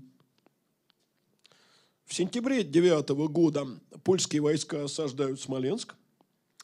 Возглавляет оборону Смоленска э, воевода Михаил Борис Шейн. 21 месяц Смоленск держится. Это была очень сильная крепость. Ну, а из Тушина король всех поляков отзывает. Ему теперь зачем Тушинский ворон? Ему теперь только помеха. Лжедмитрию II приходится осаду Москвы снять. В декабре 1609 года он бежит в Калугу. И вот тут ситуация в очередной раз меняется. Правда, меняется она преимущественно для самого Лжедмитрия II. Вот теперь он больше не польская марионетка. Он отвязался. Он начинает собственную большую игру. А между тем, русские бояре Тушинские, лагерь разваливается, царь бежит. Понятно, что о подлинности этого царя теперь речи нет. И э, тушинские бояре в январе 10 года отправляют к Сигизмунду посольство. Им приходит в голову роскошная идея. А давайте позовем на престол королевича Владислава Жагемонтовича, сына Сигизмунда III, его по-русски э, называли Жагемонт, ну и, соответственно, Владислав Жагемонтович. Владиславу, надо сказать, в этот момент неполных 15 лет. Э, в феврале 2010 года заключается э, польско-русский договор – Крестцеловальная запись Василия Шуйского в нем повторяется почти дословно. Более того, даются гарантии. Россия э, частью Речи Посполитой не станет, она останется независимым государством. И более того, польские шляхтичи даже не будут занимать в России никаких административных должностей. Один только пункт не был урегулирован. Дело в том, что Сигизмунд был не просто католик – он был фанатичный католик. И он на переход сына в православие ни в какую не соглашался. Ну, давайте представим себе, что Владислав отправился бы в Москву и принял православие. В этом случае он всяких прав и на шведский трон, и на польский трон лишился бы и стал бы русским царем иностранного происхождения. Ну, в общем, примерно таким, как Петр III. Только, скорее всего, более успешным. В конце концов, сам Сигизмунд был польским королем шведского происхождения, а Стефан Батурий – польским королем венгерского происхождения, а Вильгельм Завоеватель – английским королем нормандского происхождения. Ничего, обошлось. Но вот католик э, на русском троне был, конечно, совершенно невозможен. Если бы все это случилось, если бы Владислав православие принял, то возникают те же вероятные альтернативы. Потому что с крестцеловальной записью, да еще с польским бэкграундом, э, Владислав вполне мог бы укрепить э, в России договорные начала. И опять эта альтернатива была пройдена мимо. Опять не получилось. Э, тем временем э, Скопин-Шуйский в том же самом январе 2010 года подходит со своим войском, уже без шведов, к Троиц-Сергиеву монастырю, снимает осаду Троиц-Сергиевого монастыря, и в марте победителем, героем вступает в Москву. А, он хоть и Скопин, но все-таки шуйский. А род шуйских довольно здорово поредел. Сначала при Иване Грозном, потом при Федоре в правлении Годунова. Одним словом, Михаил Васильевич Скопине, молодом, полным сил, многие видели наследника бездетного царя Василия. И тут, побывав на Перу у царского брата Дмитрия, Михаил Васильевич скоропостижно помирает. А, значит, в Москве говорили, что его отравила жена Дмитрия Шуйского. Я на прошлой лекции упоминал, что Дмитрий Шуйский и Борис Годунов были женаты на родных сестрах, то есть на дочерях Малюты. Эта семейка имела репутацию вполне определенную, поэтому в том, что отравила, э, никто не сомневался. Да, надо сказать, и историки больше части не сомневались. А, потому что вообще э, Дмитрий тоже ведь был наследником своего старшего брата. Только вот популярность Скопина мешала. Итак, способного полководца не стало. А к Москве приближаются польские войска. Гетман Станислав Залкевский. Возглавить русскую рать, высланную ему навстречу, поручается как раз Дмитрию Шуйскому. В июне 10 года в сражении при селе Клушино, это под Можайском, Жалскевский просто уничтожает армию Дмитрия Шуйского и, э, соответственно, приближается к Москве. Э, ну вот э, здесь это, соответственно, какой черный цвет у нас, да, он тоже подходит к Тушину, но Тушина нам здесь как раз не нужно. Итак, смотрите. С запада подходят поляки. С юго-запада, со стороны ну, можно сказать, Калуги, на самом деле, со стороны отсутствующих здесь на карте городов Боровск и Серпухов, подходят войска так называемого Калужского царика, то есть нашего старого знакомого Лжедмитрия II, Тушинского вора. Он теперь одновременно сражается и против Шуйского, и против поляков. И тушинцы посылают в Москву гонцов. Давайте-ка мы совместно изберем нового государя и усобицу тем самым прекратим. Э, авторитет Василия Шуйского после гибели Скопина пал необыкновенно низко. 17 июля группа э, бояр и дворян ворвалась в Кремль. Э, предводительствовал этой группой Захарий Лепунов, это брат Прокопия Лепунова – лидера рязанского дворянства, того, который вот с Болотниковым вместе шел в свое время на Москву. И э, Шуйского заставляют отречься от престола по челобитию всех людей. Э, у Алексея Толстого это изящно передано фразой «Взошел на трон Василий, но скоро всей землей его мы попросили, чтобы он сошел домой». Ну, сошел он, правда, не домой. И ждали Василия Ивановича в финале жизни большие неприятности, потому что его постригли в монахи, чтобы он никогда уже на трон вернуться не смог. А потом поляки его вывезли в Польшу, и умер он в заключении. Так что домой – это некоторое поэтическое преувеличение, прям скажем. Власть в Москве перешла в руки так называемой «семи боярщины». Это вот тот момент, когда нет царя. Вернулись поляки, казаков привели. Казаки и поляки, поляки и казаки, нас паки бьют и паки, мы ж без царя, как раки, зимуем на мели, сказано у Толстого. На самом деле Семибоярщину возглавил человек, о котором я тоже упоминал в свое время. Это Федор Иванович Мстиславский.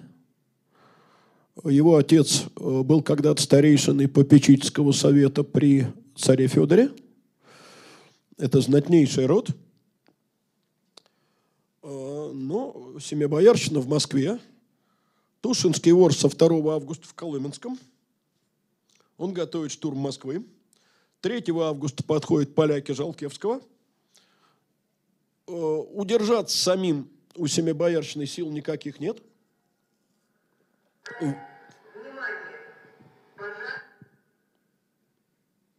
Диверсия. А, в выборе между поляками и тушинцами московские бояре явно предпочли поляков, потому что тушинцы просто грозили резней откровенной. 17 августа 10 года, невзирая на протесты патриарха Гермогена, московские бояре впустили э, в столицу поляков. Э, при этом э, с Жалкевским был заключен договор о призвании на престол все того же Владислава. При этом Жалкевский с легкой душой согласился на переход Владислава в православие. Поляки обещали, что от Смоленска они отступят – города захваченные вернут. И вот входит в Москву. Ну, на самом деле, 17-го э, заключения договора, а физическое, так сказать, вступление поляков в Москву, это э, 21 сентября, на самом деле, больше, чем через месяц. Вот после этого шведы заявили, что теперь союз разрывается – северо-западный район страны оказывается в шведской оккупации, включая Новгород, московское посольство э, во главе э, с Филаретом Романовым и князем Голицыным отправляется под Смоленск к Сигизмунду, чтобы получить согласие короля на избрание Владислава русским царем. И вот тут выяснилось, что согласие Гетмана Жалкевского стоит недорого – Король на переход сына в православие опять ответил категорическим отказом. А э, московские бояре решили было положиться на королевскую милость, но послы этого к руководству не приняли, потому что патриарх был категорически против. В результате Голицын и Филарет – приехавшие послами, оказались в польском плену. Жалкевский вскоре был отозван. Э, польский гарнизон возглавил наместник Александр Гонсевский. Он считался наместником Владислава. Сына король не захотел отпускать в Москву. Да и понятно, мальчику 15 лет. Э, в Москве опасно. И поэтому вся власть перешла именно в руки Гонсевского. И начинается. Значит, вотчины и поместья передаются э, сторонникам поляков. У тех, кто их не признает, э, земли отбираются. Э, на практике эти раздачи ничего не значат, э, потому что центральная власть никем толком не признает, всяк признает того, кого хочет. И э, всякий служилый человек решает сам, кому служить. Э, естественно, что все это сопровождается обилием разбойничьих шаек. Э, Лжедмитрий II тем временем э, отбивает у поляков несколько городов, и неизвестно, чем бы это кончилось. Но в декабре 10 года, повздорив с одним из своих приверженцев, он был убит. И после этого его лагерь распался окончательно. Понимаете, вот тут, конечно, э, в э, русском э, обществе все больше усиливается тяга, ну, хоть к какому-то порядку. Ну, хоть какая-то твердая власть, которая бы способна была все эти разбои прекратить. И появляется мысль о созыве ополчения. Огромную роль в подготовке созыва ополчения играет Гермоген. Он Владислава царем не признает – он присягать Владиславу запрещает.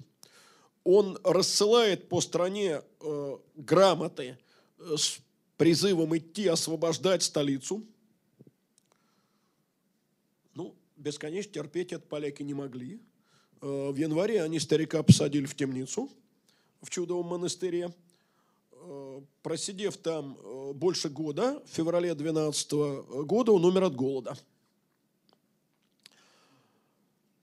между тем, э, действительно начинается сбор ополчения. Он идет во многих городах одновременно. Тула, Калуга, Рязань, Ярославль, Суздаль, Владимир, Нижний Новгород. Все это собирают бывшие воеводы, как московские, так и бывшие Тушинские.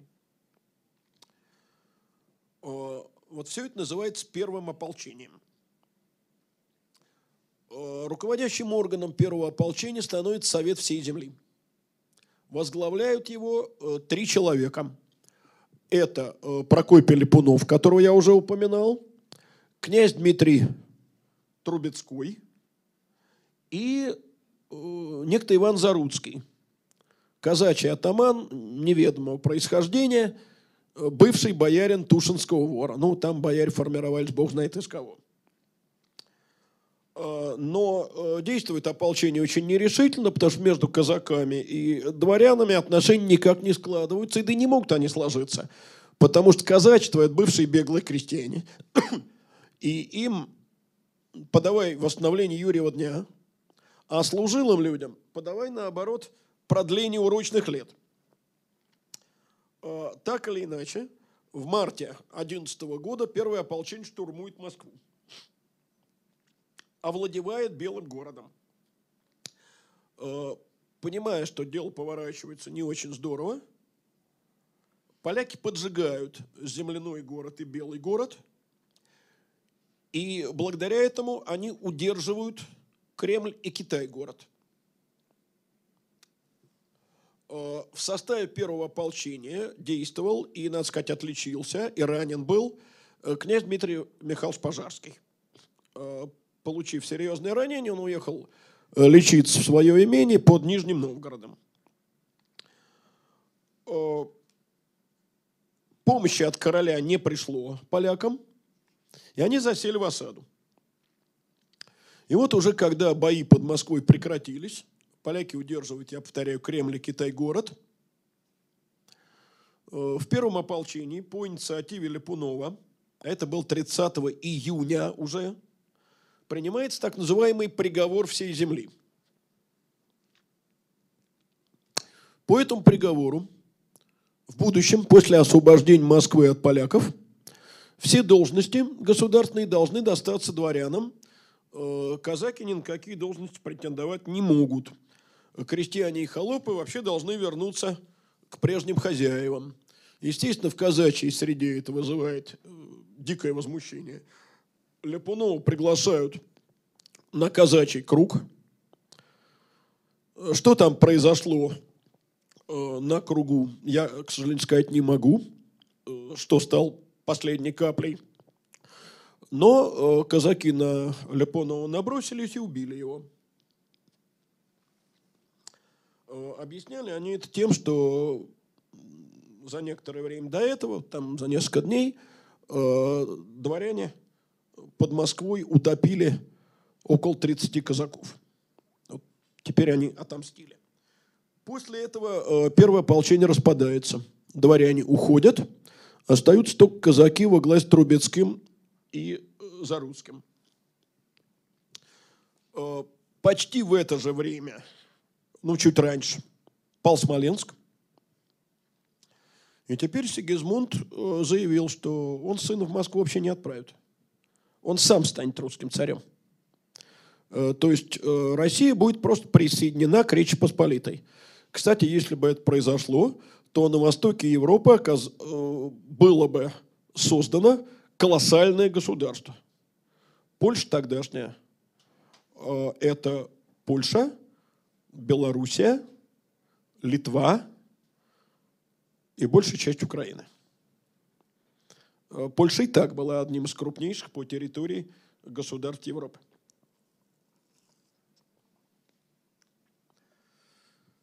Э, ну а что касается шведов, то они вдобавок к осаде Новгорода осаждают еще и Псков. Вот в этой ситуации, безвыходной, начинается созыв второго ополчения. Значит, ну, все знают, что Нижегородский купеческий староста, говядарь, то есть торговец мясом, Козьма Минин, обратился с воззванием, призывая сдавать золото и серебро, продать имущество, если надо заложить жены детей, но только собрать средства на ополчение. Э, эта сцена даже отражена на барельефе памятника Минину и Пожарскому работы Мартса в Москве на Красной площади. Э, там как раз барельеф изображает людей, сдающих ожерелья, какие-то цепи. Одним словом, жертвующих на ополчение. Военным руководителем ополчения стал князь Дмитрий Михайлович Пожарский. Э, он, как раз, я повторяю, лечился неподалеку от Нижнего. Был создан Совет всей земли. Но тут выяснилось, что денег не хватает. Что добровольные пожертвования – это замечательно, но только денег не хватает. И тогда по распоряжению Минина была введена так называемая пятая деньга. То есть обложение всего населения на пятую часть имущества. Более того, было предписано неимущих, тех, кто заплатить не может, отдавать в кабалу тем, кто за них заплатит. Об этом у нас не очень как-то часто вспоминают. А, вспоминал об этом а, замечательный историк Николай Иванович Костомаров, и писал он так. «Без сомнения, такая мера должна была повлечь за собой зловредные последствия. Изгнавших чужеземных врагов – Русь должна была испытать внутреннее зло, порабощение, угнетение бедных, отданных во власть богатым. Драматические слова, согласитесь. Но тот же Костомаров добавлял, меры Минина были крутые и жестоки, но и время было чересчур крутое и жестокое. Приходилось спасать существование народа и державы на грядущие времена. То есть оценка объективная, не односторонняя. Ополчение двинулось к Москве. Вот посмотрите, пожалуйста, на эти красные стрелы э, справа. Кружным путем. Вот, опять же, путь к Москве лежит через Владимир. Почему ополчение идет через Кинешму, Кострому, Ярославль? А потому что это богатые торговые города, не затронутые прежней гражданской войной, где можно и собрать средства, и собрать людей. То есть пополнить ополчение. Э, именно в Ярославле было э, завершено формирование нового правительства, созданы основные приказы. И вы знаете, я еще, по-моему, в шестом, что ли, классе учился. Э, пришлось мне разговаривать с парнишкой на три что ли, года меня старше, и он мне с гордостью говорил, вот скажи, какие города были э, столицами России? Я говорю, ну, Москва, Петербург, когда-то Киев, там в Киевской Руси. Он говорит, а еще Ярославль. Я этот разговор запомнил, хотя абсолютно тогда не понимал, что он имел в виду. А, под Москвой стоят все еще остатки первого ополчения – казаки. Правда, уже без Заруцкого. Дело в том, что когда стало формироваться второе ополчение, э, Иван Заруцкий решил, ну, чтобы соперничества не было, э, Дмитрия Михайловича Пожарского устранить. Организовал на него покушение, покушение сорвалось, и он со своими сторонниками из-под Москвы бежал. Э, бежал куда-то под Коломну. И с этого момента Заруцкий начинает бороться за э, возведение на престол сына Марины Мнишек, вот от э, Лжедмитрия II. Ребенка, который войдет в историю под названием Варенок. То есть сын вора. Варенку тогда три года было. А казаки Трубецкого остались. Когда второе ополчение подошло к Москве, то они встали, эти два ополчения, с разных сторон. А, второе ополчение стояло у Арбатских ворот, то есть с запада. А остатки первого ополчения стояли с противоположной стороны Белого города и в Замоскворечье. И благородные руководители второго ополчения заявили, что они с этим бандами ничего общего иметь не желают. Наверное, и не имели бы. Но 22 августа Э, к Москве пробиваются отряды старого польского гетмана э, Яна Хаткеева. Я его назвал Хаткеевым не случайно. Его так именовал в письмах Иван Грозный. Вообще-то, конечно, Ян Хаткевич. Но дело в том, что царь Иван э, польскую фамилию Хаткевич, видимо, воспринял как отчество с Вичем, а это было почетно. И он поэтому, демонстративно оказывая презрение, э, Хаткевича именовал Иван Хаткеев сын. Это ниже рангом значительно. Э, так вот, э, Хаткевич пытался пробиться к Москве через Тверские ворота. Не получилось. Он отошел к Донскому монастырю. Через два дня двинулся с другой стороны, через Замоскворечье. И вот здесь состоялось сражение решающее. Близ церкви святого Клементия. Ну, Сейчас на этом месте э, стоит огромный собор, э, недавно, кстати, отреставрированный, э, созданный кем-то из учеников Доменька Трезини, кем неизвестно авторство этого собора достаточно спорное. Это, конец, это значит, 18 век. Огромный, торжественный, барочный собор я его очень люблю, особенно потому что первые 11 лет своей жизни я на него ежедневно смотрел из окна, у него прямо окно выходит на этот собор. А, но там тогда находилось хранилище Ленинской библиотеки. Я там уже в другой взрослой жизни побывал однажды. Страшное зрелище. Вот внутри огромная церковь, э, вся была заполнена лесами, на которых лежали тонны и тонны книг. И мне, честно говоря, казалось, что уже восстановить этот интерьер невозможно. Оказалось возможно э, потрясающей красоты церковь внутри. А тогда, в 17 веке, я прошу прощения, отвлекся, э, там, конечно, стояла деревянная церковь, церковь Климента Папы Римского, это угол Пятницкой улицы и Климентовского переулка. И вот здесь э, против поляков сражались, преодолев свои разногласия и противоречия, оба ополчения – и Хаткевич отступил. Он понял, что ему в Кремль не пробиться. Это означало, что э, гарнизон Кремля польский обречен. Отныне они ни на какую помощь рассчитывать не могли. 15 э, сентября им передан ультиматум о сдаче. Э, отвергнут ультиматум. 22 октября ополчение овладел Китай-городом. Вот это событие и празднуется ныне 4 ноября. Капитулировали поляки в Кремле только 26 октября 12 года. И праздник вроде бы связан с капитуляцией. Но если прибавлять 13 дней, то получается, что это 22 э, Почему это так произошло? Догадаться несложно. Никакой ошибки тут нет – Э, во-первых, 22 октября по старому стилю, 4 ноября по новому, День Казанской Божьей Матери. И церковь очень хотела, чтобы государственный праздник был подтянут к церковному. Во-вторых, если отсчитывать от 26 то праздник э, пришлось бы установить 8 ноября. И тогда отделить его от годовщины Великой Октябрьской социалистической революции было совершенно невозможно.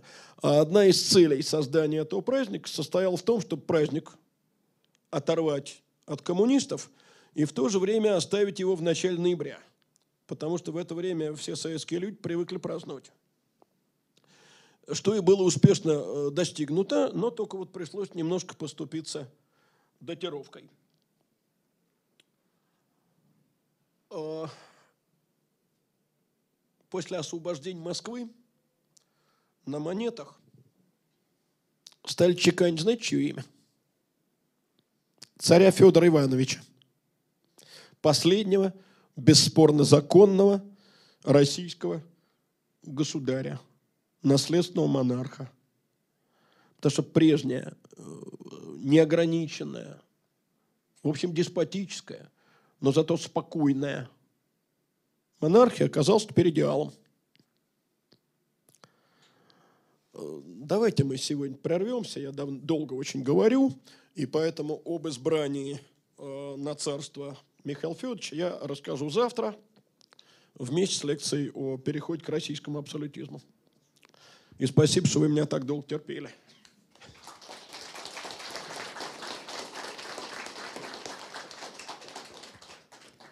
Друзья, э, здесь сзади, вот на выходе, вы можете наклеить наклейки в свои зачетки. Если кто-то их принес, то буду рад